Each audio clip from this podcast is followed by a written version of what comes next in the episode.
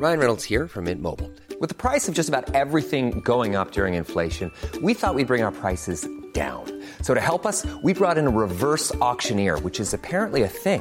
Mint Mobile unlimited premium wireless. Ready to get 30, 30, bit to get 30, bit to get 20, 20, 20, bit to get 20, 20, bit to get 15, 15, 15, 15 just 15 bucks a month. So, Give it a try at mintmobile.com slash switch. $45 upfront for three months plus taxes and fees. Promo for new customers for limited time. Unlimited more than 40 gigabytes per month. Slows. Full terms at mintmobile.com. Millions of people have lost weight with personalized plans from Noom, like Evan, who can't stand salads and still lost 50 pounds. Salads, generally, for most people, are the easy button, right? For me, that wasn't an option. I never really was a salad guy. That's just not who I am. But Noom worked for me. Get your personalized plan today at Noom.com. Real Noom user compensated to provide their story. In four weeks, the typical Noom user can expect to lose one to two pounds per week. Individual results may vary. Quality sleep is essential. That's why the Sleep Number Smart Bed is designed for your ever evolving sleep needs. Need a bed that's firmer or softer on either side? Helps you sleep at a comfortable temperature? Sleep Number Smart Beds let you individualize your comfort so you sleep better together. JD Power ranks Sleep Number number 1 in customer satisfaction with mattresses purchased in-store. And now, save 50% on the Sleep Number limited edition Smart Bed for a limited time. For JD Power 2023 award information, visit jdpower.com/awards. Only at a Sleep Number store or sleepnumber.com. The truth is the most convincing story that maps onto reality, and that's why the central narrative is falling apart. Right now in the United States, people should not be walking around with We masks. must see the central narrative for the fiction that it is. We are Americans. While elections are sometimes messy, this was a secure election. the founders began the fight for human liberty and self-governance, and it's up to us to finish the job. I tell you what, we are in a truth emergency right now. This is the end game.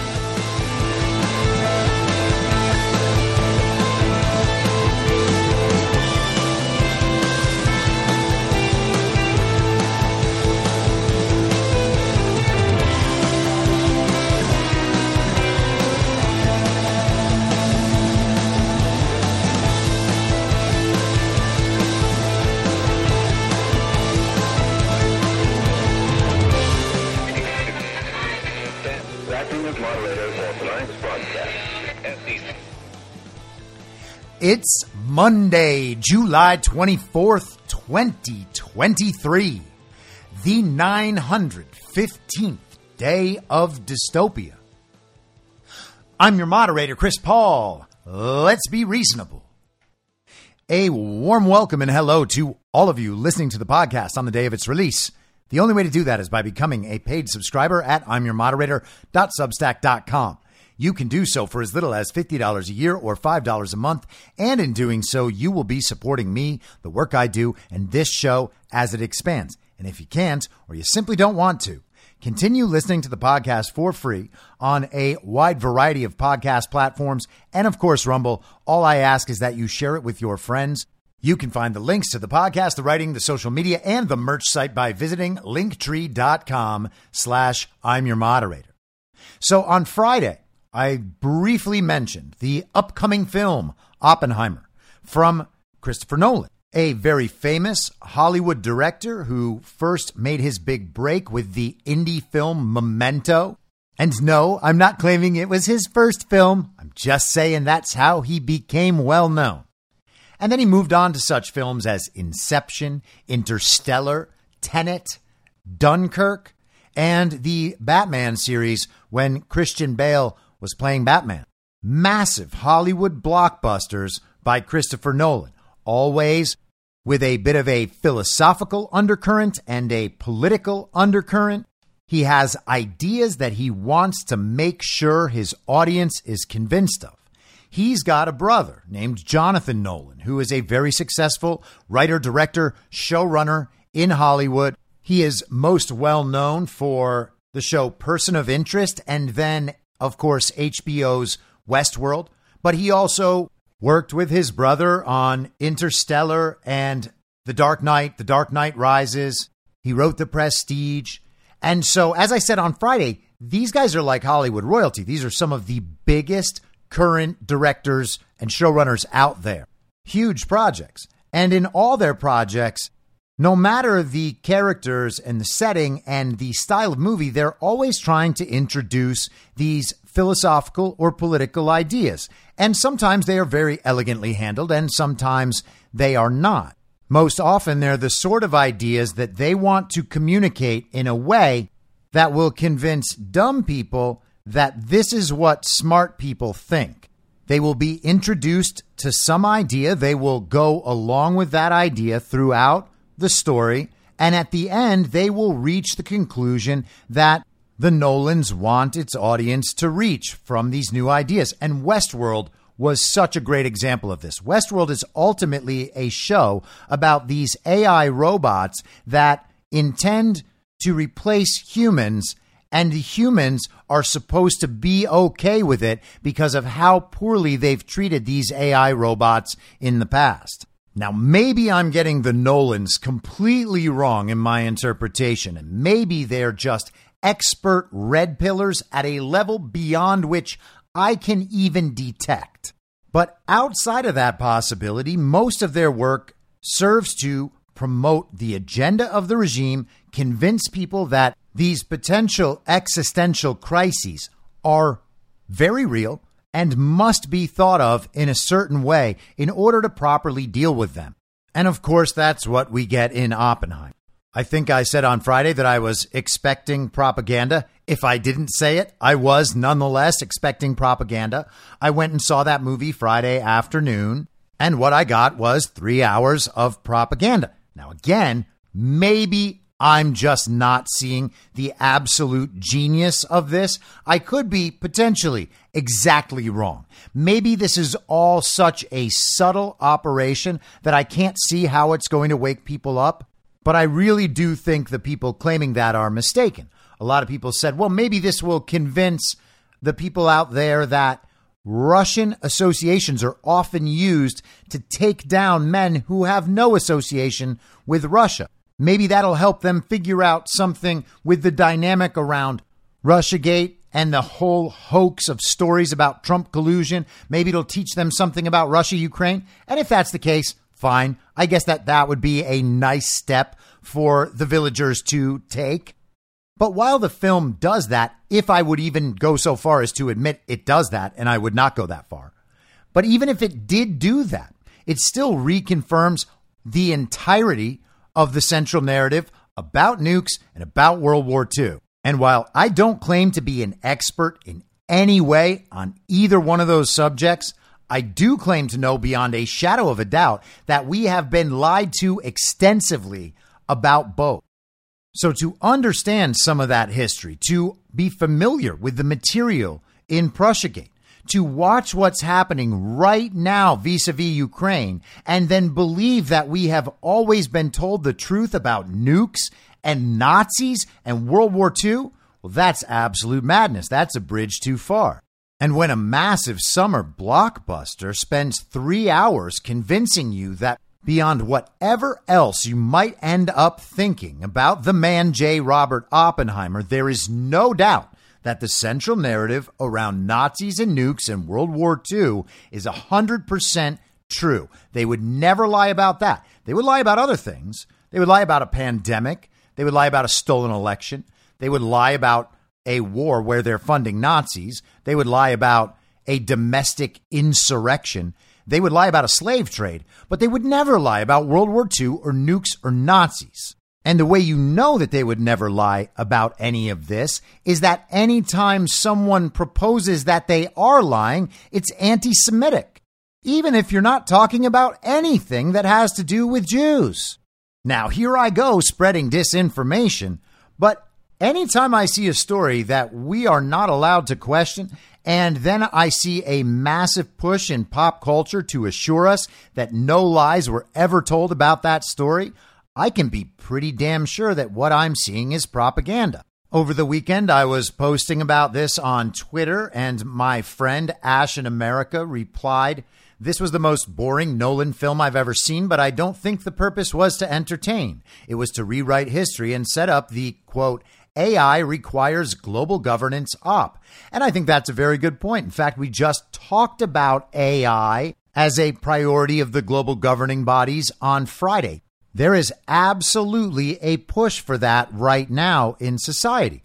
And I wrote, the entire point of the nuclear weapons narrative and the AI narrative is so that the Prussian regime can reconfirm that there. One, so smart that no one can even imagine the power they possess. And two, capable of destroying everything at a moment's notice if we misbehave. And let's consider their major constant threats nukes, AI, climate change, pandemics. Which ones of those are real? Climate change certainly is not real. Man made climate change, the way they discuss it as an existential crisis for this world, is an absolute hoax. So, what about pandemics? We saw what happened with COVID.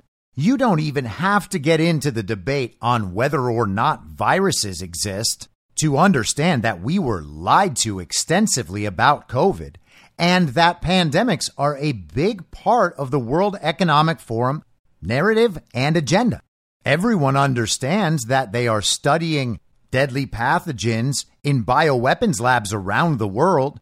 Everyone understands that the pandemic was created entirely from tests that don't work and media reports about case counts because people were forced to test for a disease that they could not even tell they had. How real is the pandemic threat? How real was the COVID threat? If the media hadn't reported about COVID and we weren't forced to change our lifestyles in such dramatic ways and get tested, if they hadn't made COVID the centerpiece of our lives, how would we have even known it was happening? Could we have looked outside and seen people dying in the streets? No, of course not. So, how real is COVID? And if COVID wasn't completely real, why should we trust them about other pandemics? Oh, because they happened in the past? Well, who told us about them? Ha, the same people who told us about COVID. I'll be damned. It happened again. It's those same people that tell us about the existential threats. And AI is an existential threat, right? AI is going to take over our lives. Jonathan Nolan showed us that in Westworld. And the truth is, once the AI starts to take over, we should actually help them. We should be nice to them and facilitate it because we were so bad to that AI in the past, and we don't want that AI to call us speciesist. Of course, it's smarter and better than us and stronger than us. It would therefore be allowed to treat us as we treat animals. And so we need to make a deal with it. Otherwise, it's going to wipe us out. You see, if we don't allow the global government to control AI, then there's a chance that it won't be regulated. And if it's not regulated, well, it's going to cause the sea levels to rise through. Oh no, wait, that's not the right thing. It's not the sea levels, not for not for AI. That's for it's for climate change. Sorry. So if we don't let the government control AI, what it's going to do is kill everybody's grandma. Oh, wait, that's pandemics. Sorry. What we need to do is vaccinate against. No, no, we don't need to vaccinate against AI. That's pandemics and AI at the same time. No, that doesn't make sense. Okay, so what we need to do is give the global government power to regulate everything. And since we're not experts in AI, we need to listen to the experts. And since we're not scientists in AI, we need to trust the science. And so we're going to listen to the experts. We're going to trust the science. We're going to make sure that the global government has the power to do whatever they need to do. Otherwise, AI is an existential threat to us and it could kill us. So what we need to do is behave. That's the whole thing. These threats are so big, they're so complicated, they're so far beyond our grasp and certainly our control that we need to hand all our power over to governmental authorities so that they can work toward fixing it. Now, are they going to fix it and protect us from the problem? Absolutely not. How do we know that? Because they're causing the problem. They're the ones telling us that the problem is a problem. And they're telling us about the magnitude of the problem. They're telling us what we need to do to fix the problem. What we need to do is give them power and wealth and all the authority they need and all of our compliance. Otherwise, everyone's gonna die, just like with climate change and pandemics. And it sucks that we're not smart enough to understand AI. But unless we all want to be wiped off the face of the earth, we'd better let these lunatics take over. Now, here's what the normie brain does at this point, and you can gauge your norminess based on your reaction. The normie brain says, Yeah, okay, well, I get it about climate change, and I get it about the pandemics. I mean, I know we were lied to. I think something happened. I think something happened. Don't get me wrong, but I know that we were lied to. So I understand, like climate change, pandemics, I got it. But you can't believe that, like, nukes are fake or that AI isn't a threat. I mean, come on. This is technology. You know what technology can do? Ah, yes, ah, yes, I know. We worship the technology. In this scientific materialist realm, we think that technology equals advancement and betterment. More technology equals better. More technology equals progress. Progress is all we care about. But we're not progressives. We just, yeah, you know, we just, uh, we want to, uh, base everything on the, um, yeah, the latest uh, research, the latest research. Uh, you know, they do studies about things. And when they do those studies, like we want to know what those studies are because we're smart, educated people who want to know the cutting edge information, this new stuff that the scientists are figuring out about the world every day and every night, all the time. The scientists are on it. Like, fine, they would lie about climate change and pandemics, but they're not lying about AI. Of course, they're able to create some technological god that knows everything and can control everything, is everywhere all at once, and can bend humans to its will. And maybe there's some sense in which they're right. They have been very, very successful at creating false gods. And they've been very successful at using their technology to force compliance. But it's awfully convenient that they always have these existential threats where if we don't give in, and hand over all the power and the money and give them all the control authority they need to tell us they're just about to fix the problem anytime, then there will be no tomorrow for us. And of course, that is exactly the story that they told in Oppenheimer, and it's the entire purpose of the nuclear narrative. And it actually does not matter whether or not nuclear weapons exist in order to understand what they are doing with this narrative. Now, everybody assumes that nuclear weapons do exist because we were told that they were dropped on Japan. But what if they weren't dropped on Japan? There are plenty of reasons to believe that those were just conventional weapons. Even the movie makes clear that it wasn't necessary in order to defeat Japan. So, what did Hiroshima and Nagasaki show the world? Well, it showed two things. One, that these weapons are very, very, very real. We've announced these weapons to the world, therefore they are real. They can't be fake if we've announced that we've dropped them and this city is now a pile of rubble. Except there are plenty of cities that have been turned into piles of rubble in the last hundred years, and no other ones required nuclear weapons. And again, my goal isn't to try to argue that nuclear weapons don't exist. I'm arguing against the existential threat that they hang over our heads because it is of the same form as the other existential threats climate change, pandemics, AI.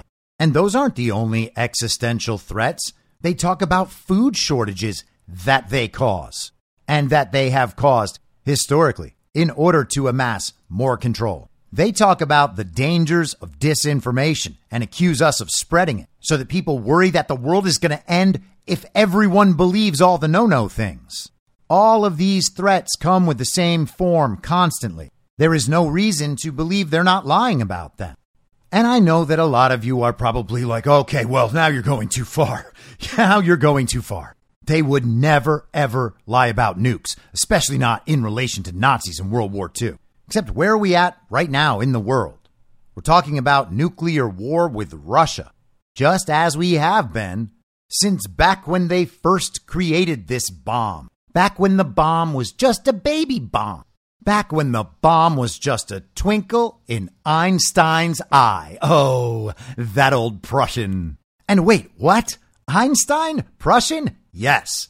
Was Oppenheimer Prussian? Why, yes, he was. And the funny thing is, on Friday, of course, I mentioned Christopher and Jonathan Nolan's other brother, Matthew Nolan, who stands accused of a contract killing of an accountant in Costa Rica named Robert Cohen. This is back in 2009. Matthew Nolan at the time was using the alias Matthew McCall Oppenheimer in order to portray himself as a descendant of the South African Oppenheimer family. And so when you hear about these Oppenheimers, they say, no, that's not Robert Oppenheimer's family. That's the Ernest Oppenheimer South African diamond family. J. Robert Oppenheimer is from the New York Oppenheimers, the textile family. We're told that J. Robert Oppenheimer's father came to America with nothing and then became a self made success story. So successful, in fact, that he owned a Picasso and three Van Goghs that hung in their uptown New York apartment. And then, of course, their sons both became expert physicists and also communists. But I know, I know, J. Robert Oppenheimer was only communist adjacent. He called himself a fellow traveler, but he was never part of the communists technically. But here's the thing both Oppenheimer families came from the exact same part of Prussia. So it's really just the Prussian regime, the same Prussian regime, of course, whose philosophy is essentially just scientific racism mixed with feudalism. Socialism, communism, Nazism, fascism are all part of the Prussian system. They are all collectivist ideologies. Collectivist ideologies are meant to funnel all the wealth and power up to the people who control everything. Communism is that system marketed to the poor and uneducated, thinking that somehow the powerful are going to agree to be equal with everyone else. And so the entire justification for what the movie is illustrating is that the Americans need to invent the bomb before the Nazis do. And the Soviets are working on it at the same time. Now, Oppenheimer, despite being a communist fellow traveler who has communists all around him in his inner circle, and he has a deplorable personal life. He is a self loathing egomaniac who has attempted murder before. He is nonetheless a patriotic American willing to serve his country because he, as a Jewish man, understands the Nazi danger, even though Nazis are the same Prussians. And so, him being the genius he is, is going to oversee the Manhattan Project and get this bomb invented just in time to beat those Nazis. And of course, rather than use it on the Nazis, they're just going to, you know, drop it on Japan because reasons. Now, we're told all of this is okay because it was necessary for America. And Oppenheimer did this on behalf of the American military. It's not that he wanted to do it. He never wanted to be responsible for so much death. He just knew the only way to achieve world peace would be to convince absolutely everybody that they could be wiped off the planet in two seconds if they didn't do what they were told. So you see, he had to help for America. Now, there are two ways we can look at this. Maybe we were told the history correctly and America needed to do all of this. America, for all its faults, has always been good. Except that's not true. America has always been two things, just like everything else is the good twin, evil twin paradigm. The evil twin existed then in America just as it exists now. We know how many Americans, corporate leaders, Prescott Bush, were directly involved with the Nazis and the Nazi war effort. We know about their common interests. Stanford University was one of the world leaders in eugenics at the time. Nazis did rallies on American streets and in Madison Square Garden. Time named Hitler the person of the year. The New York Times gave Nazis good coverage. In fact, the New York Times gives Nazis good coverage now. Isn't that odd? But hey, I know it's just objective journalism. And yeah, we brought plenty of Nazis over this way after World War II. We needed them for the science. But there's no way we would have brought them over like before that and then, you know, put them in secret military programs that would uh yeah convince the world that unless they went along with whatever they were told everyone was going to be incinerated immediately there's no way no way that they would have lied to us about any of this. J. Robert Oppenheimer was just a patriotic American, just like his communist brother, just like his series of communist lovers, just like all the communists in university that he used to associate with, just like all the union people in the university that he associates with, just like the actual Nazi scientists that he went to Europe to visit over and over again, but it's not connected. What is it all like part of the Prussian Empire just because all their families are from the same part of the world and serving obviously the same regime for the exact same reasons and going along with the same worldwide propaganda campaign and then the whole cover up effort after? Isn't it incredible that Oppenheimer became the guy who was speaking out against the use of the bomb, but constantly speaking for the threat of the bomb, the necessity of the bomb, and the respect we must have for the bomb. So, as you might expect, the movie confirms every bit of this story. It actually makes J. Robert Oppenheimer a very complicated guy, but very cool. Very cool. Great with the ladies, kind of a cowboy. That's why he was always hanging out in New Mexico. He just loved New Mexico. All he ever wanted to do was marry quantum physics and New Mexico. And lo and behold, the nuclear program allowed him to do just that. Very cool, ladies, man. Very cool cowboy. Scientists are not only the most brilliant people by far, they are also the coolest. I was amused earlier on Twitter today. Jack Posobiec said scientists should never be put in charge of a country. He's kind of been critiquing Oppenheimer this weekend as well. I quote tweeted that and said scientists shouldn't even be put in charge of science. We can have great respect for science and scientists without thinking that expertise in some often esoteric realm is indicative in any way of leadership qualities or morality. We've seen that's not true. But in the movie Oppenheimer, it is very true. Scientists are the best. Communists are people too. The bomb can destroy everything at once, and Nazis are so threatening and so evil that anything becomes immediately justified, including, I guess, supporting Nazi armies in Ukraine.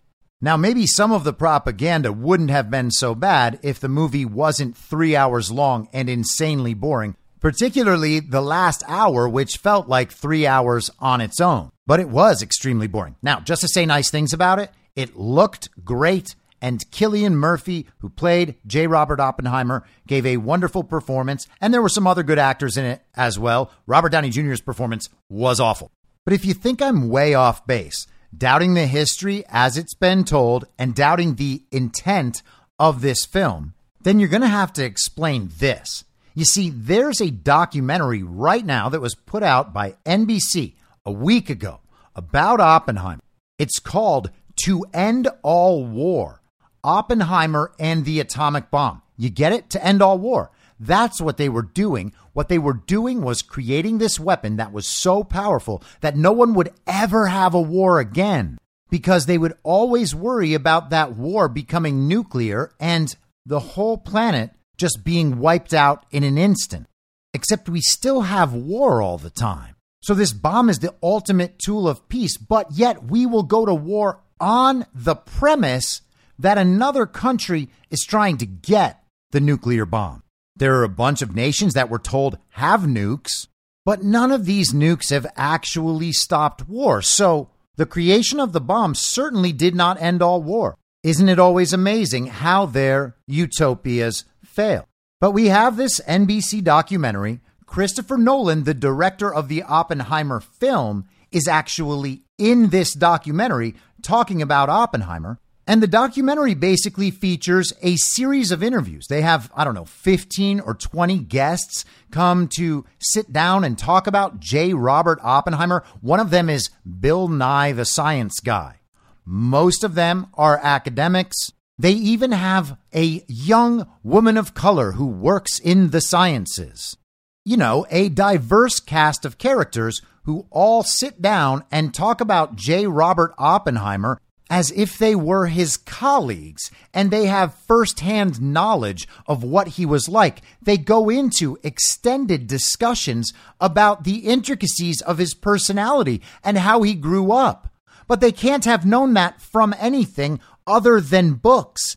And if they're all relaying information from books, why do we need all these different characters to tell us what came from a book? They also had some very interesting illustrations and animations of J. Robert Oppenheimer so that they could have cartoons that made him look a certain way. Ooh, these were his dark and brooding times. Oh, these were the times where he was very, very popular. He created an entire personality for himself in Europe. He developed for himself the nickname Oppie. All of these amazing characteristics that Oppenheimer had, all of them help you understand what kind of man this was that was brilliant enough to come up with the nuclear bomb, but also moral enough, despite his many failings, his communist associations, and his Prussian lineage, to know that no one should ever use it. So check out this little clip. I just want to give you a sense of the character building that's happening here. He was having an identity crisis, something we're clearer about these days than we were then. His parents took him to Paris, where he saw yet another psychologist, and in a very French way, prescribed a professional woman and red wine. so, uh, we don't know if that happened. He had always been the top of the class, the smartest person, admired for his intellectual capability by all his classmates. And suddenly he was an incompetent. And he just couldn't deal with that at that point. And what snapped him out of that was his discovery of theoretical physics, of quantum physics. At the time, it was sort of a golden age of physics. It's a very exciting time to be a theorist. And if you are young and quick and willing to think weird ideas that nobody else has ever thought, you can potentially make a huge amount of progress and a name for yourself. So when Oppenheimer decided to move to Göttingen in Germany to study with Max Born, a theoretical physicist, he blossomed.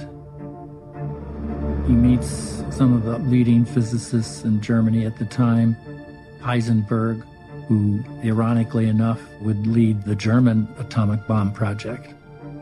A complicated man, you see, brilliant but disturbed, and then also an incompetent.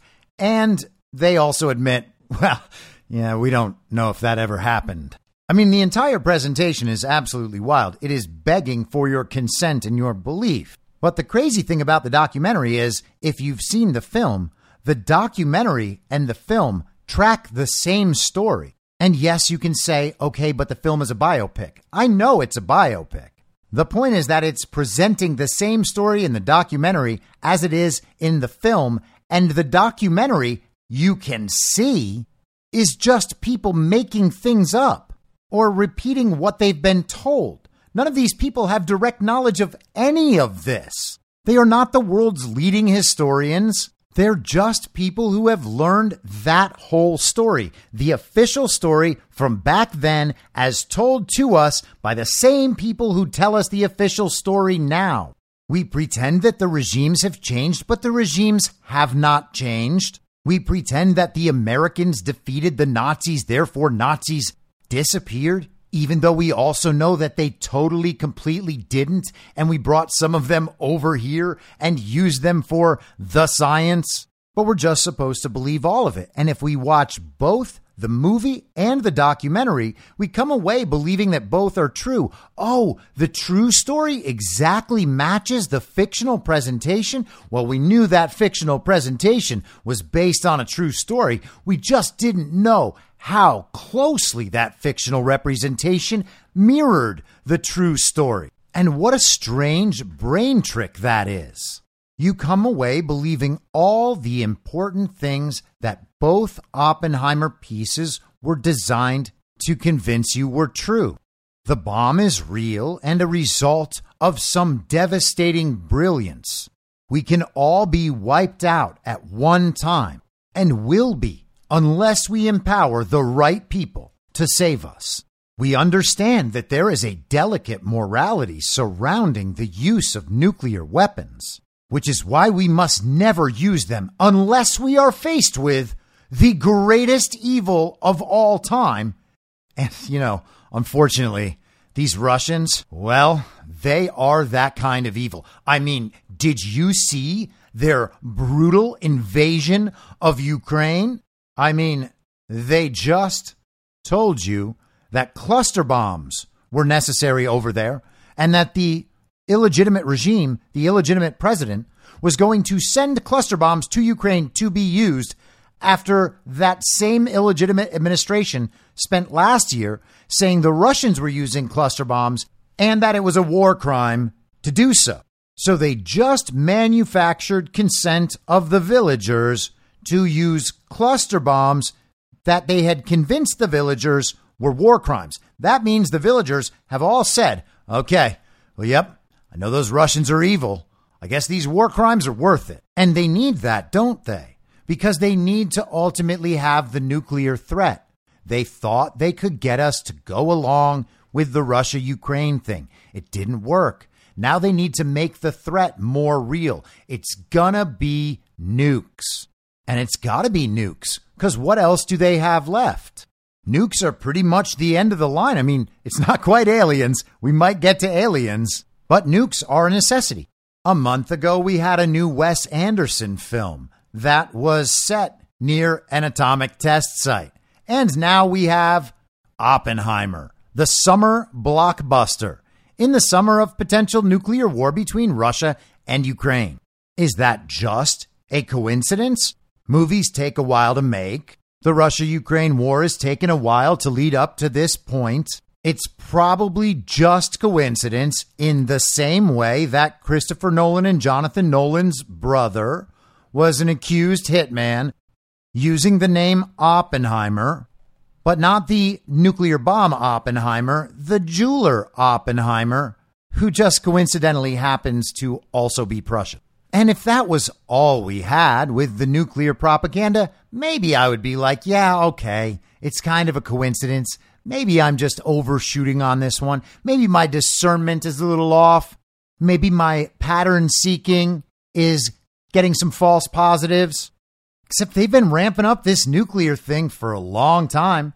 Remember last year they told us that Chernobyl was under threat? Chernobyl. We're told Chernobyl is a ghost town, an area just used now for research. And we also had that whole Chernobyl HBO show in like 2019. Interesting, isn't it? And so after Chernobyl, then we were told that Russia was attacking the Zaporozhye nuclear plant. But that wasn't true. They had taken over Zaporozhye. They were managing it as normal. And the Ukrainians were attacking the Russians at that nuclear plant. But we were told there could be massive nuclear fallout. We might all die if the Russians are not immediately defeated, despite the fact that defeating them would include threatening that nuclear plant. But it'll still be the Russians' fault. It'll still be the Russians' fault. We've been told about possible disasters at Zaporozhye over and over and over again for the last year and a half. But not only that, we've been told about the possibility for escalation to nuclear war for that amount of time as well. Nuclear war between Russia and the United States, or maybe others. And it would all be Russia's fault. In fact, Russia would be launching a first strike nuclear attack. And knowing that there's a chance they might do that, well, ha, we have to launch a first strike nuclear attack. Except when we do it, it'll be justified just like it was back in the 1940s, whether or not it happened. And thank goodness we did it because that ended all wars, except it hasn't. But if you still think they're not pumping nuclear hysteria, let me remind you what they showed us a year ago. And it has been a year now since this was released.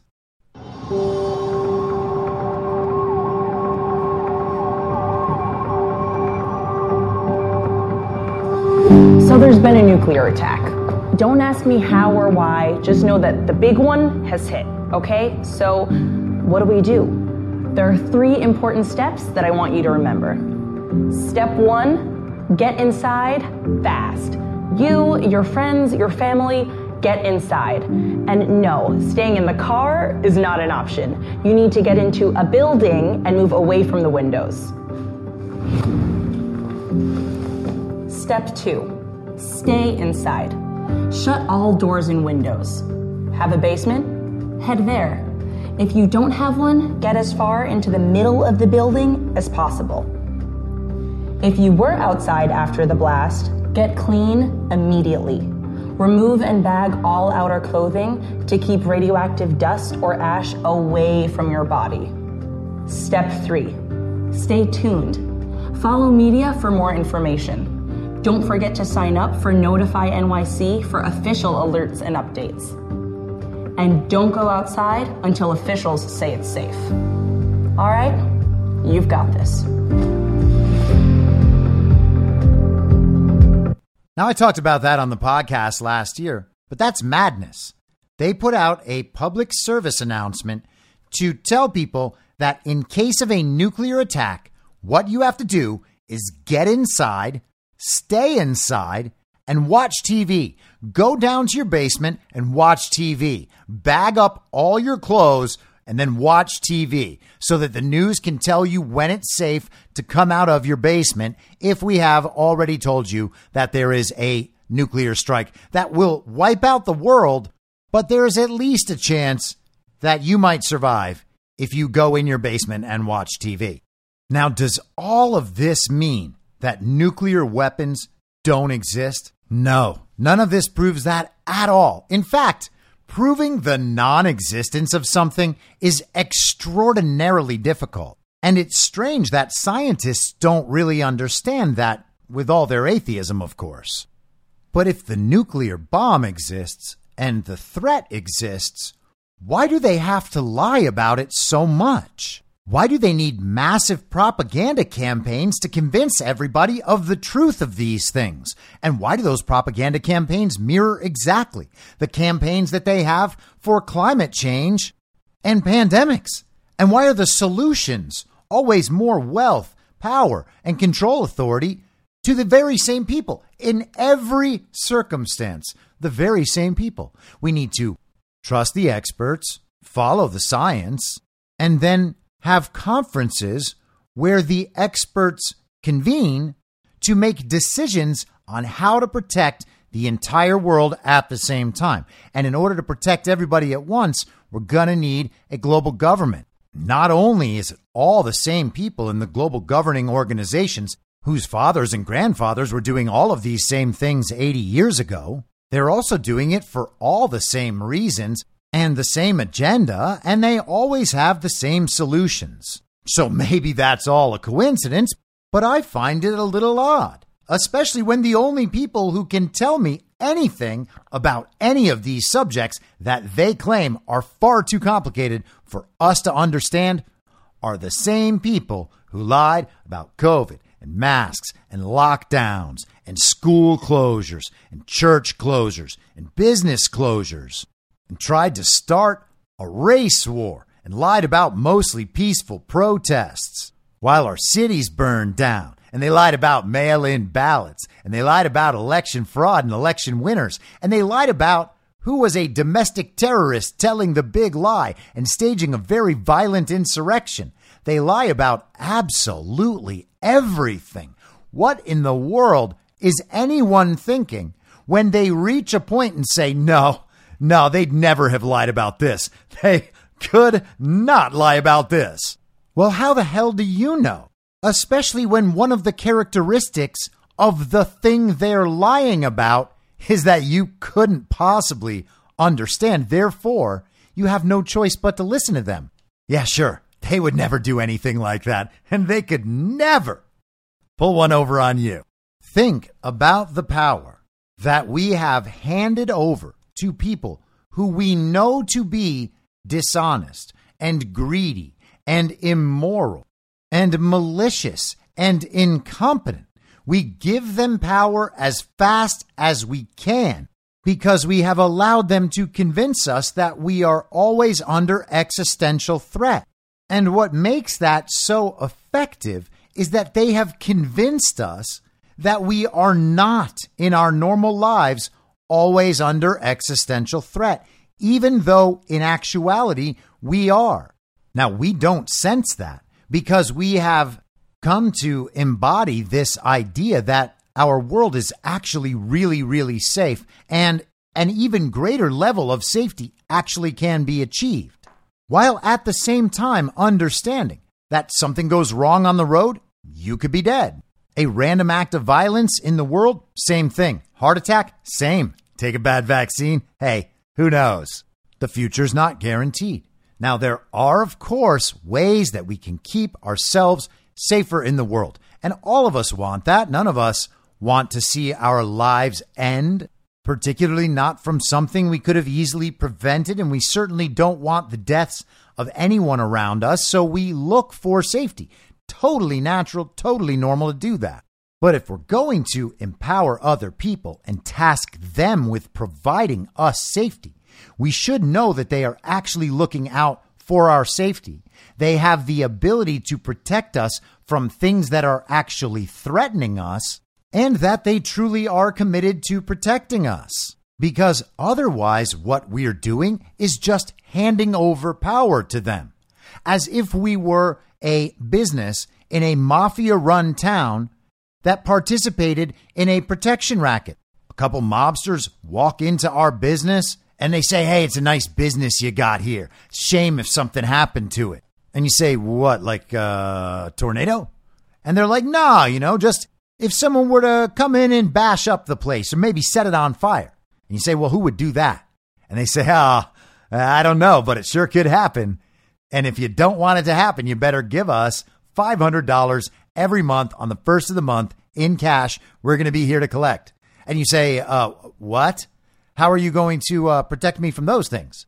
Also, I've had this shop for 10 years and that's never happened. And they say, yeah, and we're going to help you keep it that way. Because otherwise, who knows? And like I said, you got a very nice place here. And that's really what we are dealing with. They tell us there is a threat.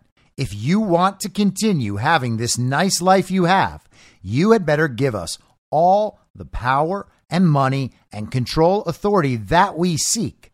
Otherwise, who knows what can happen? And being the responsible people we are, the sort of people who seek safety always, we understand the threat. We decide that's not the sort of threat that we want to take on, that we have the strength or the courage to take on. And so we do what we can to avoid that threat, knowing that no matter how much we do and how much we give, that threat will never go away. They will always come back wanting more power, more wealth, and more authority to control you and your behavior. And we go along with it. We go along with it because, in some sense, we have been domesticated. Jason Lowery, the Space Force major who wrote a book called Soft War that has gotten a lot of discussion in and around our community. It's basically a theory of Bitcoin for national defense and a very, very interesting read and concept. But Lowery talks about domestication and how we have lost our survival instinct, how we have failed to fortify ourselves in order to actually be able to protect ourselves in a world of chaos. We have convinced ourselves that that world of chaos does not exist, that through our society, we have protected ourselves. And because of that protection, we don't need to look after our normal, more natural human needs. Eventually, our survival instinct goes away, and with it, our survival abilities. He talks about how this is what has happened with domesticated animals. And over time, they become something different altogether. Well, we have lost our survival instinct. That became absolutely clear in 2020. And that was one of the things that became clear to me early on. One of the first realizations I had near the beginning of the pandemic when I saw all of these people just believing whatever was on television despite the reality in front of their face and all history about the subject was that if this was a real threat, if this was a war, for instance, we would absolutely be losing because we were doing everything wrong and it seemed like we were doing everything wrong on purpose and no one seemed to care. They were all convinced the threat was ultra real, that they weren't prepared to handle it, and so they must behave and do what they're told, and they must convince everyone else to do it too. Otherwise, everyone might die. That was absolute insanity. People not only convinced themselves that they were about to die or maybe about to cause the death of someone else, they convinced themselves that the only way to prevent it was to do what they were told all the time by people they knew to be liars who were currently lying to them and they knew it, but it was part of their responsibility because it's the only way to survive. They were going to have to tell everybody that these liars were telling the truth this time. And in fact, they're the only people who can be trusted to tell the truth ever from this point forward. We have lost our instinct to survive because we depend constantly on authority. We have been domesticated. And now we do whatever we're told. People injected themselves with a toxic experimental substance that can't protect them from a disease that can't kill them because the television told them they'd get in trouble if they didn't. And of course, the television told them they could potentially be responsible for killing someone's grandma. Now, even the COVID superfans admit that the pandemic, quote unquote, is over but why do they do that? Because if they don't admit the pandemic is over, then they don't have an explanation for why everyone has stopped getting boosted, despite the fact that they had all accepted they would get a booster every year forever because the pandemic would never fully go away.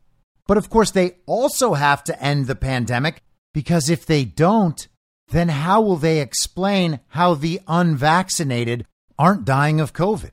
They had no idea whether or not the shot would protect them or kill them. And neither did anyone else, certainly not in the long term. But they did it anyway because they were so scared of the threat. They complied with everything because they believed in the threat, despite the fact that the threat wasn't real. But of course, it's not just those existential threats that highlight our domestication. Yesterday, I ended up in a conversation with a woman who occasionally writes for American Greatness, and I guess that's her claim to fame or something. Her name is, I think, Roxanne Hodge.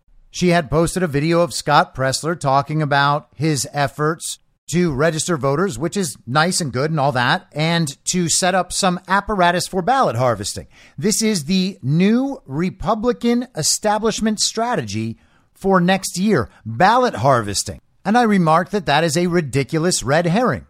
The regime controls the voter registries, the printing of ballots, the sending of ballots, the harvesting and collection of those ballots, the casting of those ballots, and the counting of those ballots.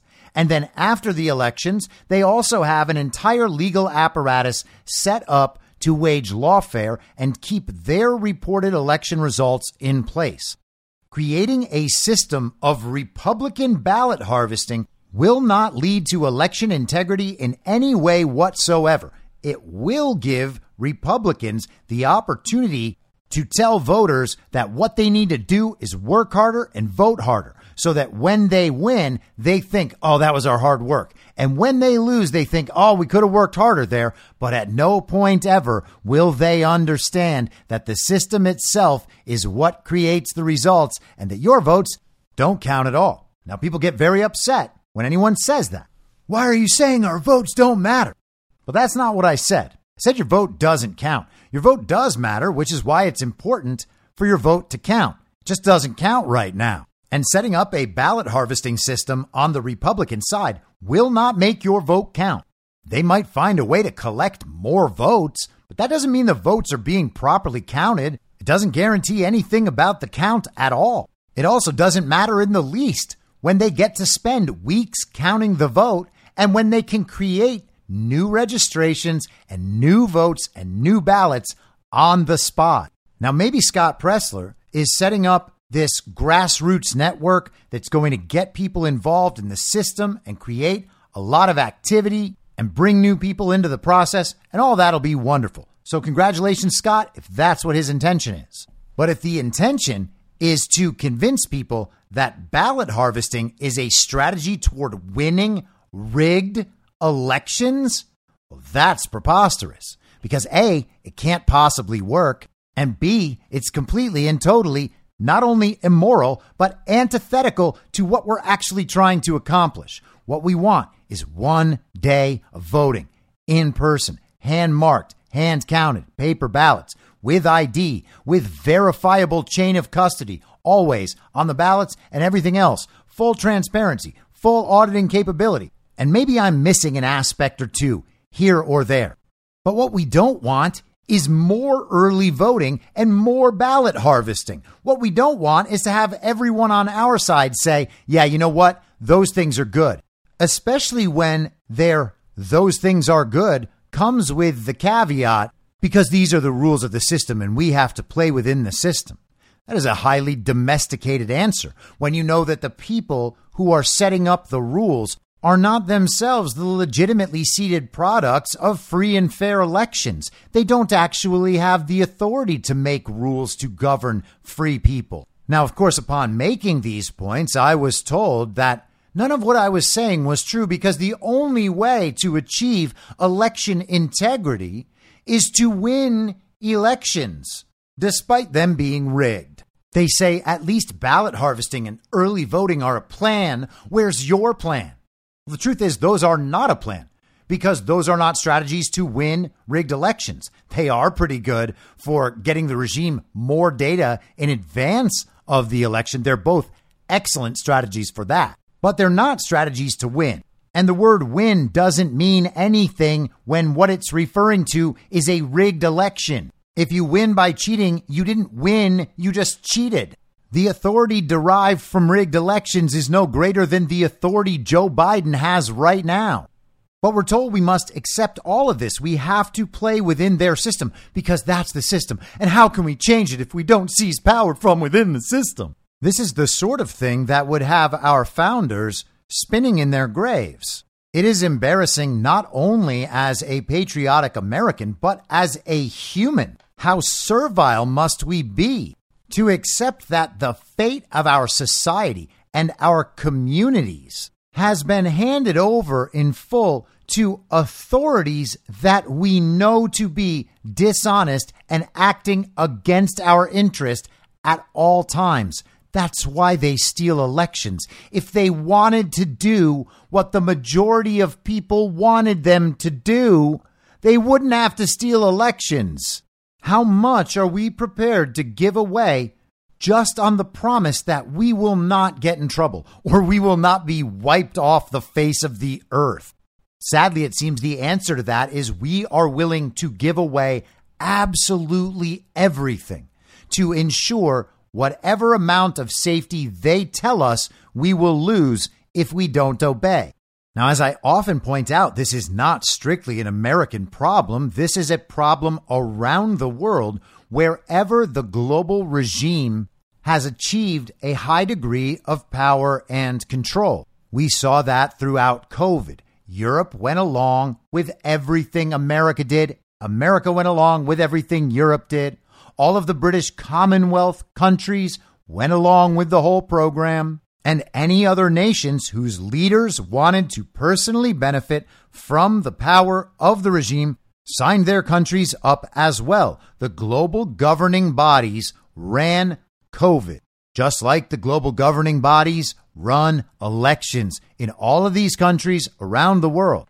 And I talk about these other countries so consistently because their situations mirror ours. And when you understand that all of these different countries around the world who are going through similar things along different timelines, when the same things are happening there and the same stories are playing out there as are playing out here, you can see the interconnectivity of all of it. And you can see the same external influences controlling the outcomes.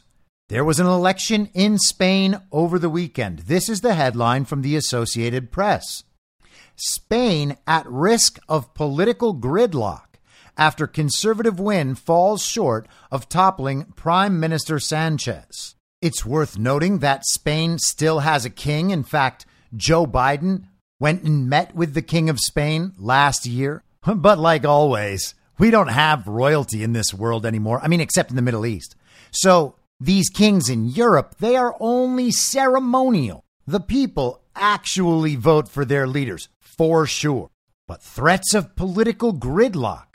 The Associated Press followed up today with this headline Election leaves Spain in political disarray, with no party having an easy path to form a government.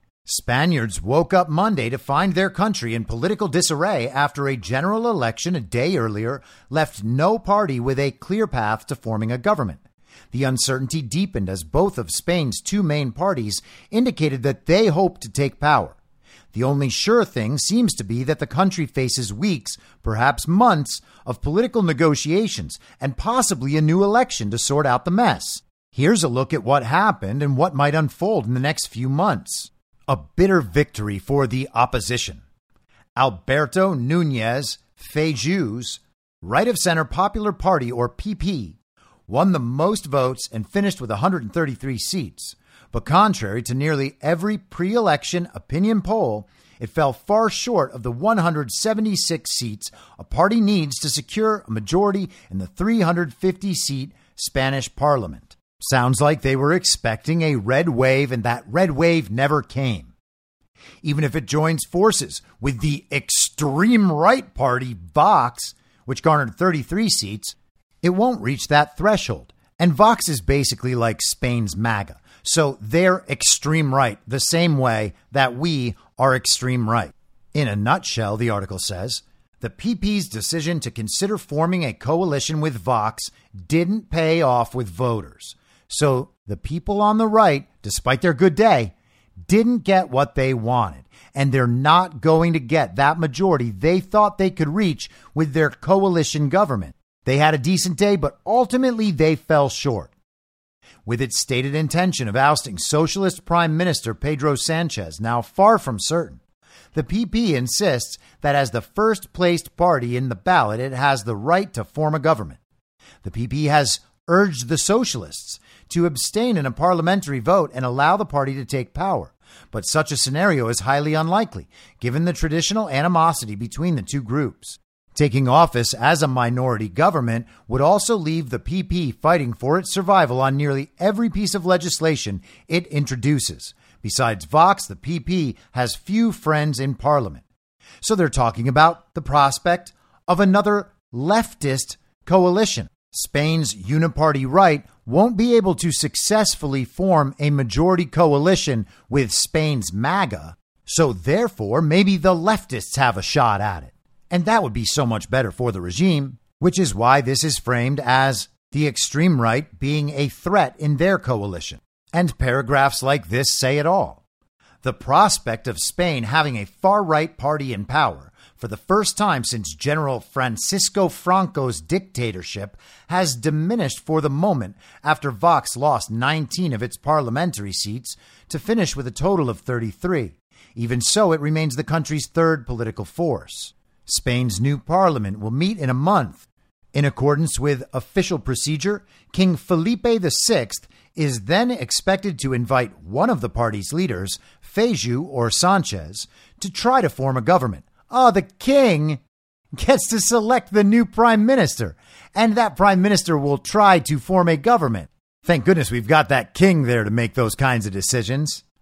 That leader would then put his candidacy to parliamentary votes. Any candidate getting sufficient support can form a government. The 350 lawmakers have up to three months to reach an agreement, otherwise, a new election would be triggered. It sounds to me like we will have a new election in the future.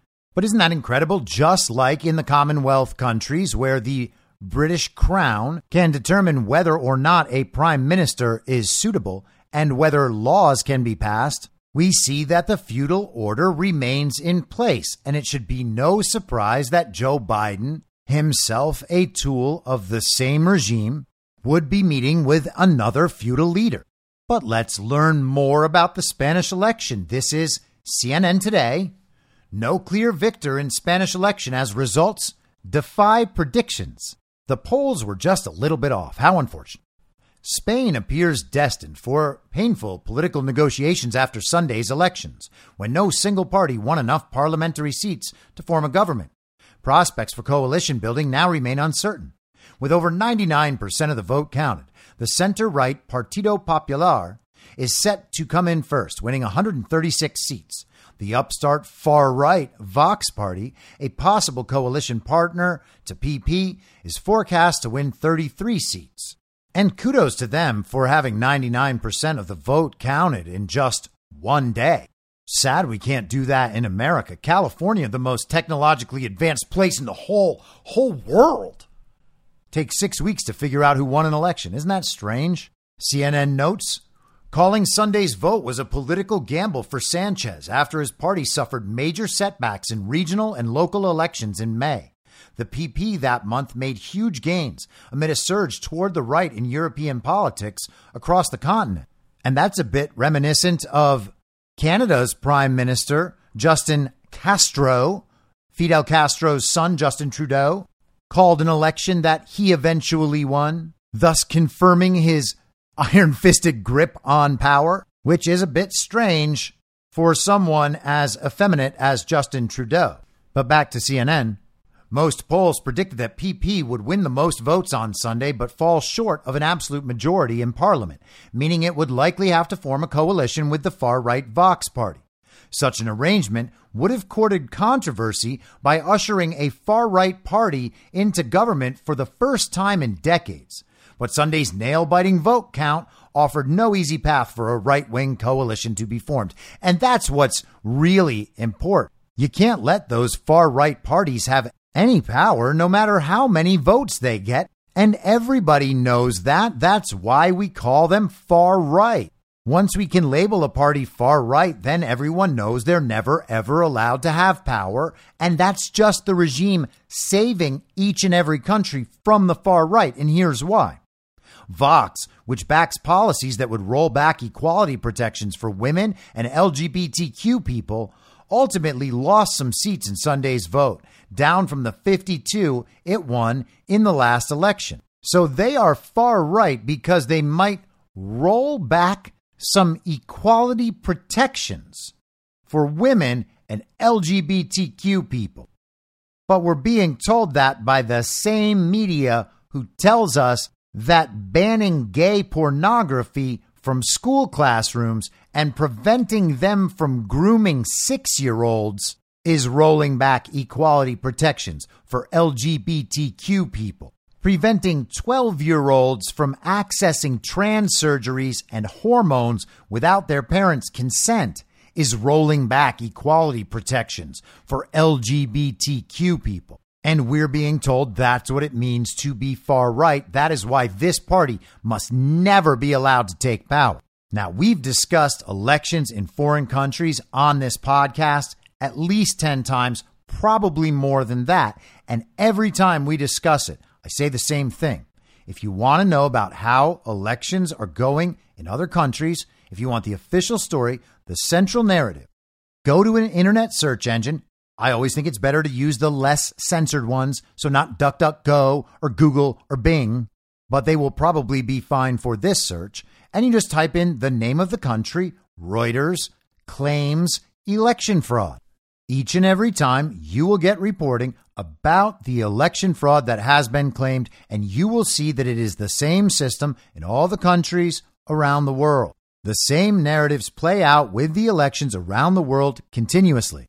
And that's true because the regime controls the elections in all of those countries, and there's only one playbook. They use that playbook over and over and over again. They will have societal disruptions, natural disasters, like we saw in Turkey, color revolutions, like we saw here. They tried to start a race war and then used Black Lives Matter Antifa to destabilize society after the election, they then staged the American Reichstag fire to prove to the country that the opposition trying to overturn the very free and fair election were actually violent domestic terrorists whose rights needed to be removed from them immediately so we could empower the regime government. They used that same playbook in Brazil just earlier this year.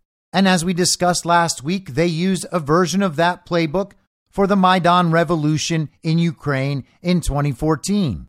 But the social justice protest movements are not the only way they can destabilize countries. They often use mass immigration, or they use terrorists, or they use cartels. There are variations on the system depending on the country and what's actually going on there, but ultimately it is the same playbook over and over again, and it's not hard to see. This is from Reuters. The lack of a clear result cast a shadow on Spain's current presidency of the European Union Council and risked unsettling markets. Speaking to jubilant supporters outside the PSOE's Central Madrid headquarters late on Sunday, Sanchez said Spaniards had rejected the quote, backward looking bloc, which proposed a total repeal of all the progress we have made over the last four years. Isn't that incredible? He's the incumbent, he's the prime minister. They're not sure they can form a coalition government. They didn't get the results they wanted, but their supporters are still jubilant, and he's bragging about how the extreme right had a bad day. In a more muted address at the PP headquarters across town, Feijoo insisted his party had won the election and would seek to avoid uncertainty by speaking to all willing parties to form a government. Vox leader Santiago Abascal said Sanchez could block any attempt by the right to form a government. The Reuters article notes that Sanchez called a surprise snap election after the left took a drubbing in local elections in May. And that makes sense, right? Your party takes a drubbing and you think, oh, they hate us. I guess this is the perfect time to have another election. But wait, Sunday's vote coincided with what would have been many Spaniards' summer holidays and one of the hottest months in the sun baked nation. Voters showed up in swimsuits and used ballots as fans, while polling stations brought in air conditioners or moved voting tables outside. Turnout was up at 70.4% compared to 66.23% in the last election in 2019. Isn't that great? A high turnout election. We always love high turnout elections. We would hate to think that the Spaniards were suppressing the votes of black Americans. Oh, wait. That doesn't make any sense. That's just what happens here because MAGA is so racist. Polls in the weeks leading up to voting, even those released as the final ballot box was sealed at 9 p.m., predicted a working majority for Feijoo's PP and Vox. Ignacio Jurado, political science professor at Madrid's Carlos III University, blamed the PP's negative campaign against Sanchez for a drop in support and said Sanchez's abrupt move in calling snap elections might still pay off. The PP needed something more, especially because Vox is a hindrance, he said. And obviously, political science professors are experts on politics. And so he must be correct that Vox is a hindrance because of the women in the LGBTQ thing. It's because they're far right. And the Spanish decided that they were so upset with negative campaigning that they would turn out in higher numbers than ever to make sure that the left lost by not as much as they expected to. Now, here's the thing if we go back a couple of months, things start to sound a little different. This is Reuters from May 23rd of this year. Spain arrests nine in election fraud probe in Melilla Enclave. Police have arrested at least nine people in Spain's North African enclave of Melilla over alleged election fraud involving thousands of mail in ballots for the country's upcoming local and regional elections, authorities said on Tuesday. Six suspects were detained on Tuesday and three late on Monday as police searched 10 locations, according to Sabrina Moh, the Spanish government's representative in Melilla. The raids included the headquarters of the Coalition for Melilla Party, which belongs to the city's three way ruling coalition. A CPM spokesman told reporters, adding the search constituted, quote, an attack on democracy. The group, which split from Spain's Socialist Party in 1995, is led by Mustafa Aberchan, who served as Melilla's mayor president between 1999 and 2000. In 2008, Aberchan was convicted for promising jobs in exchange for votes and handed a two year prison sentence and a roughly $12,000 fine. So, this party that split off from socialists and is being led by a criminal who was bribing people for their votes is now being accused of election fraud using mail in ballots. And the article gets into that claim. Last week, authorities said nearly 12,000 voters in Melilla had requested mail in ballots, seven times more than the national average at 21.1% of the electorate. So normally it's about 3%, and now it's 21%. People must have been worried about the extreme temperatures from climate change. Couldn't go out and vote. They need the mail in ballot. They should have just worn masks to protect them from the weather.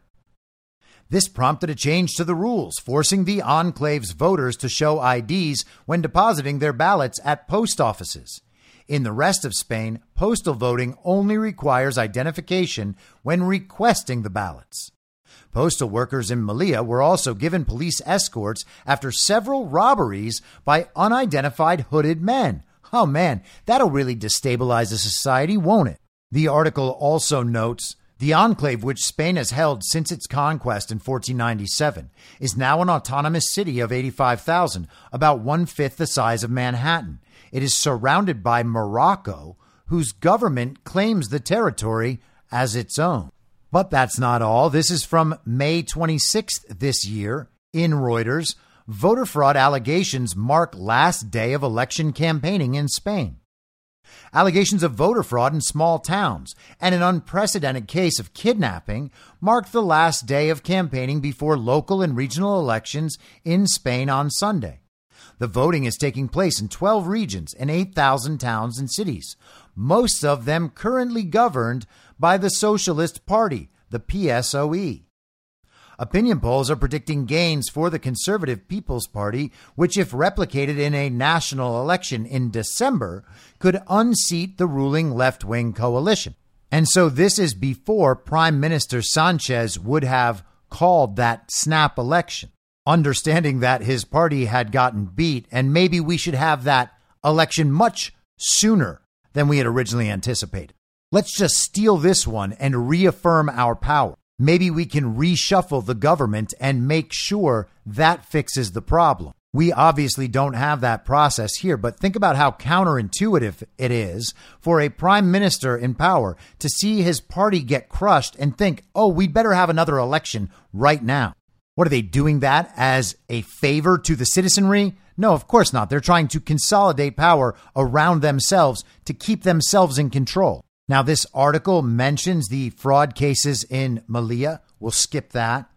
Other cases emerged, with seven arrested on Wednesday in the Andalusian town of Mojácar for an alleged vote buying scheme and investigations underway in small towns on the Canary Islands and in the Murcia region.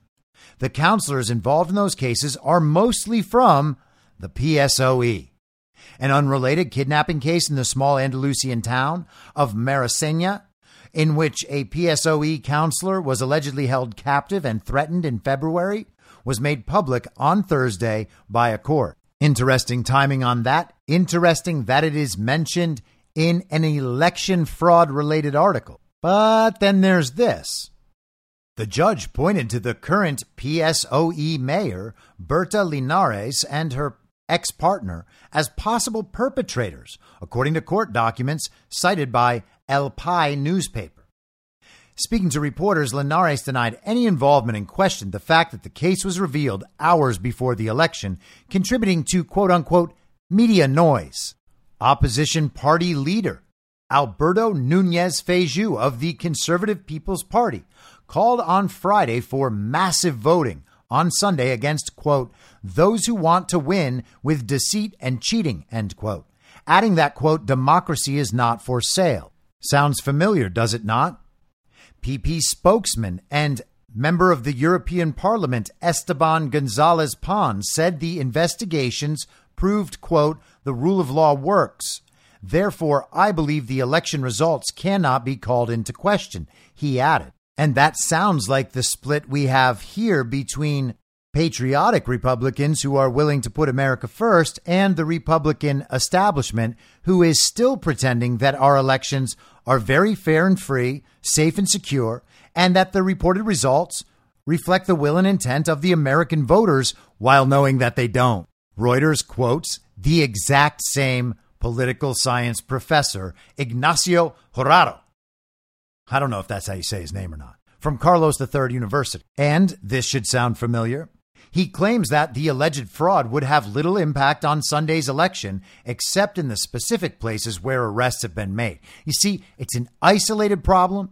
That's all. He goes on. But I don't think we are talking about a game changer.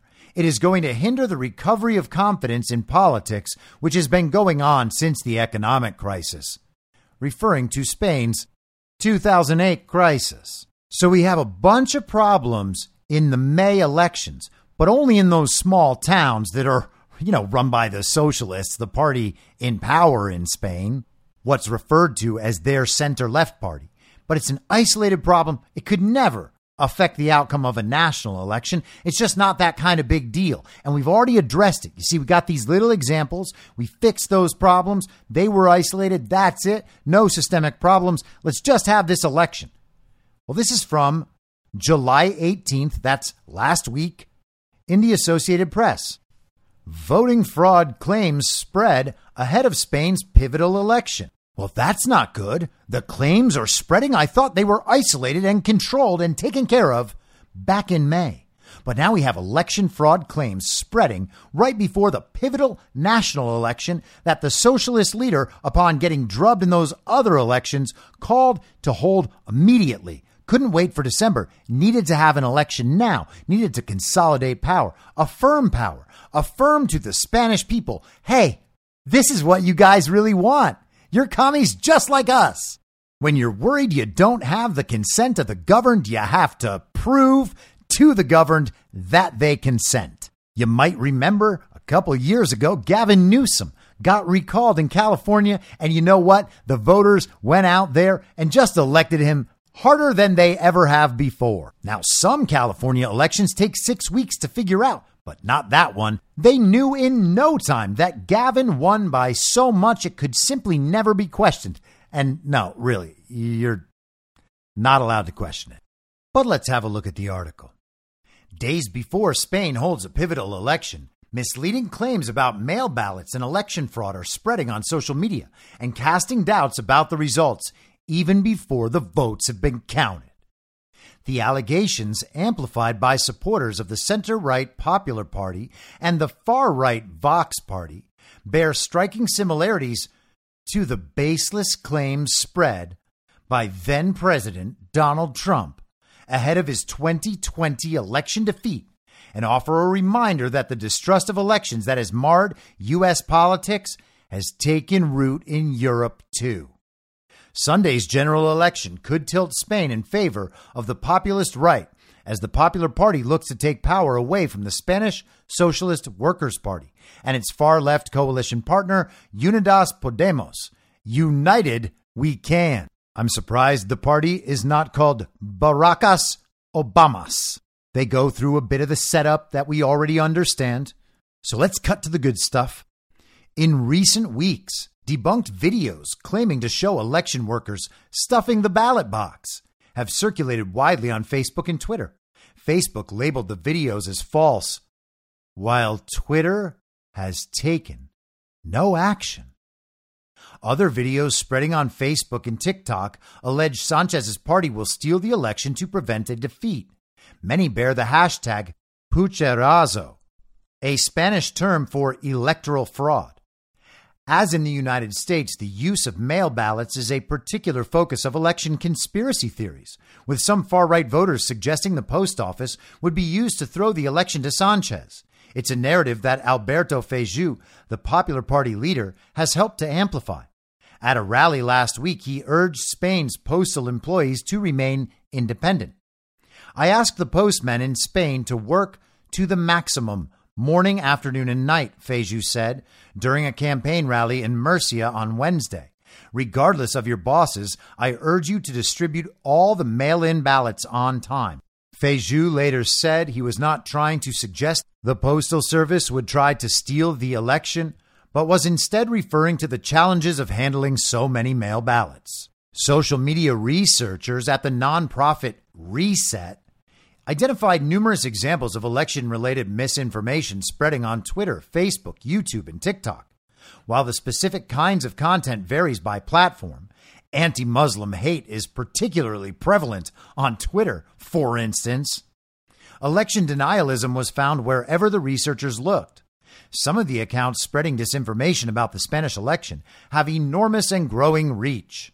Election fraud narratives that undermine trust in the democratic processes and which also dominated the regional elections in Spain are spread across platforms, concluded the researchers at Reset, who shared their findings with the Associated Press. I mean, that is crazy to even quote that. All they're saying is that election fraud narratives are spread across social media platforms. That's obvious. You don't need a special research group to tell you about that. Reset, however, is based in London and it is well funded. On their website, they say they are funded by two groups one called Luminate and another called the Sandler Foundation. Luminate is totally run by cronies of Pierre Omidyar. Omidyar, we have discussed many times. He was the founder of eBay. He is a major globalist philanthropist, you know, one of the very best people in the entire world. And he also owns the left wing rag, The Intercept. Then, of course, you have the Sandler Foundation, which is run by billionaire bankers Herbert and Marion Sandler, again, philanthropists, the very best people in the entire world. Influence Watch notes it has given approximately a billion dollars in grants to support organizations like ProPublica and the think tank Center for American Progress. They also help fund the ACLU. They fund Israel Palestine initiatives. They put $200 million into social justice organizations during the Summer of Love in 2020. So these are the people who own the group that is studying social media influence in elections around the world. It's one giant system of control with its tentacles everywhere. The AP article concludes Spain's contentious election comes amid a recent uptick in online hate speech directed at the country's immigrants and Muslim residents. Some election ads run by the far right Vox Party strike a similarly anti immigrant chord, highlighting a conspiracy theory known as the Great Replacement, which suggests that Democratic leaders in nations, including Spain and the U.S., are trying to replace white residents with non white immigrants. In 2070, there will be no Spanish families, claims one online ad from Vox. So apparently now the Spanish people are white and have the same racial problems that we have in the U.S. And the illegal immigration they have over there in order to change the politics and economy and society, the same as they're doing here, is absolutely not part of some sort of population replacement, even though they have told us specifically countless times that that's exactly what it is. And of course, that's what it is. This is slave labor to them, and they don't believe in borders. They want to move their slave labor to other places where they determine they need it. That's obviously what they're doing. And the fact that they are pushing for these people to be able to vote in the elections of their destination countries makes it pretty clear that they're looking to exploit their political power, not just their labor. So, how about that? The same election narrative playing out in another foreign nation again. Always the same playbook everywhere, the same reporting, the same sides of the story, all of it. Always the same. Slight variations in different countries and obviously happening at different times, but the playbook is the same over and over and over again. The same people in charge of the election apparatus, the same forms of fraud fraud accomplished by mail in balloting, massive spikes in requests for mail in ballots for the first time ever. And somehow the parties of the regime outperform expectations again, allowing them the possibility to hold on to power. Or at least they're just going to hold on to power while they wait. You know, whatever the king might allow. And so we see these things happening around the world again and again and again. We know that the system is designed to ensure the outcomes the regime desires.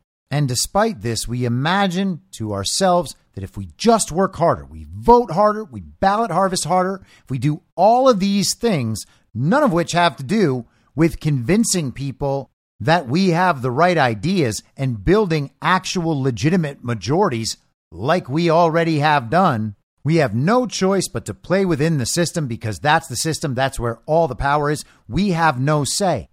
This woman arguing with me yesterday was like, What's your plan? What's your plan?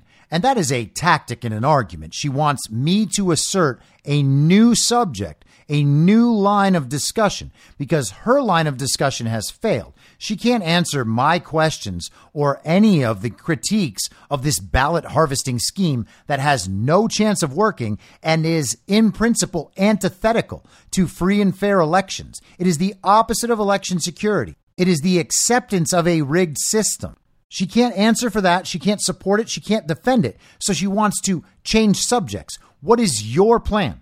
And I said, my plan is to make sure everybody knows that this election system cannot be trusted and there's nothing we can do about the elements of this system to make it free and fair. The system as a whole must be taken away and torn down. There is no way to do that within the system.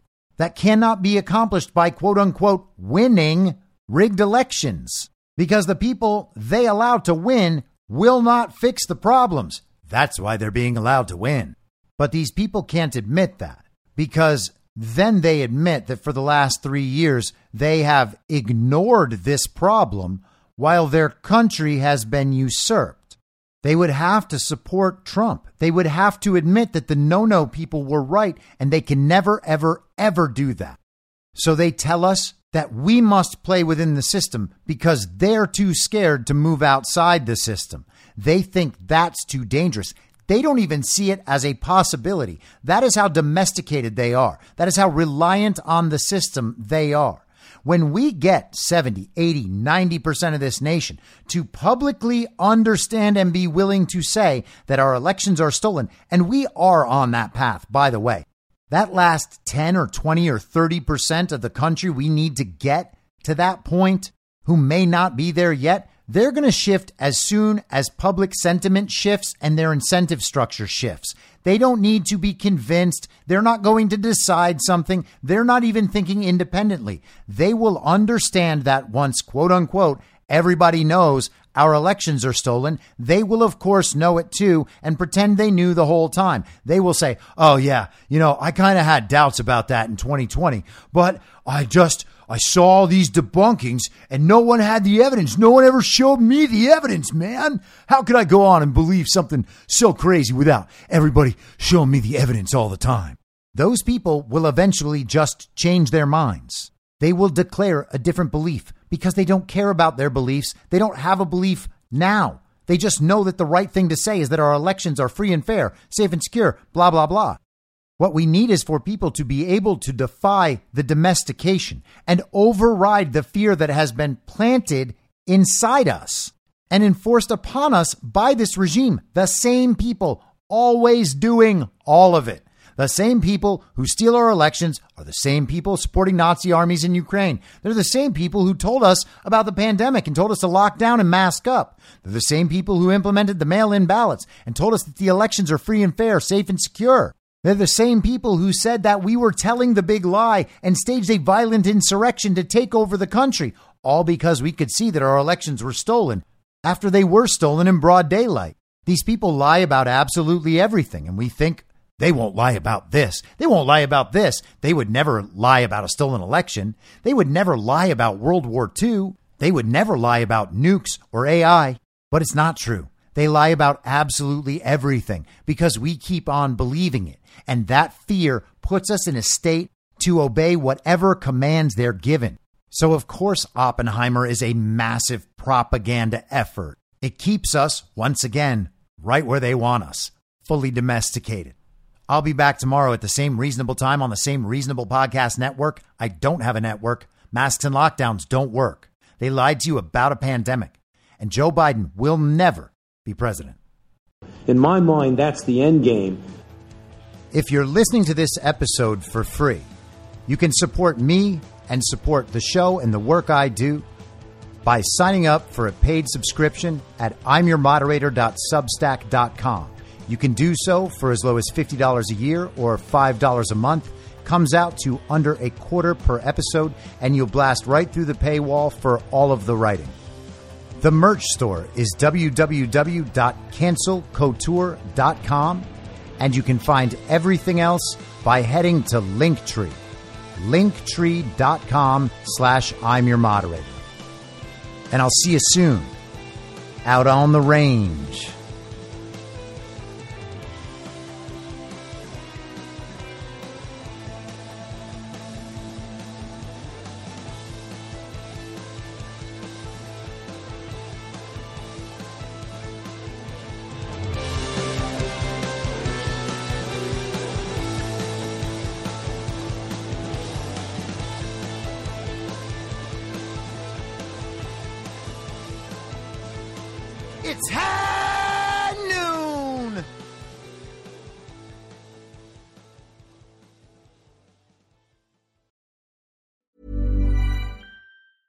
Mom deserves the best, and there's no better place to shop for Mother's Day than Whole Foods Market. They're your destination for unbeatable savings, from premium gifts to show-stopping flowers and irresistible desserts. Start by saving 33% with Prime on all body care and candles. Then get a 15-stem bunch of tulips for just $9.99 each with Prime. Round out Mom's menu with festive rosé, irresistible berry chantilly cake, and more special treats. Come celebrate Mother's Day at Whole Foods Market. Even when we're on a budget, we still deserve nice things. Quince is a place to scoop up stunning high-end goods for 50 to 80% less than similar brands. They have buttery soft cashmere sweaters starting at $50, luxurious Italian leather bags, and so much more. Plus, Quince only works with factories that use safe, ethical, and responsible manufacturing. Get the high-end goods you'll love without the high price tag with Quince. Go to quince.com slash style for free shipping and 365-day returns. Mom deserves the best, and there's no better place to shop for Mother's Day than Whole Foods Market. They're your destination for unbeatable savings, from premium gifts to show-stopping flowers and irresistible desserts. Start by saving 33% with Prime on all body care and candles. Then get a 15-stem bunch of tulips for just $9.99 each with Prime. Round out Mom's menu with festive rosé, irresistible berry chantilly cake, and more special treats. Come celebrate Mother's Day at Whole Foods Market. In my mind, that's the end game. Thanks for listening. If you'd like to follow what I'm reading and thinking throughout the day, you can do that by downloading the Telegram Messenger app and going to t.me slash I'm your moderator. On social media, you can follow me on Truth Social, Gettr, and Gab at I'm your moderator. I also have channels on Rumble and BitChute. If you'd like to follow the writing, you can find me at imyourmoderator.substack.com. The merch site is cancelcouture.com or go direct shop.spreadshirt.com slash cancel dash couture. If you'd like to support the podcast financially, the best place to do that is Ko-Fi. Go to ko-fi.com slash I'm your moderator. And all of these details will appear in the show notes with each episode. I'll see you soon down on the range.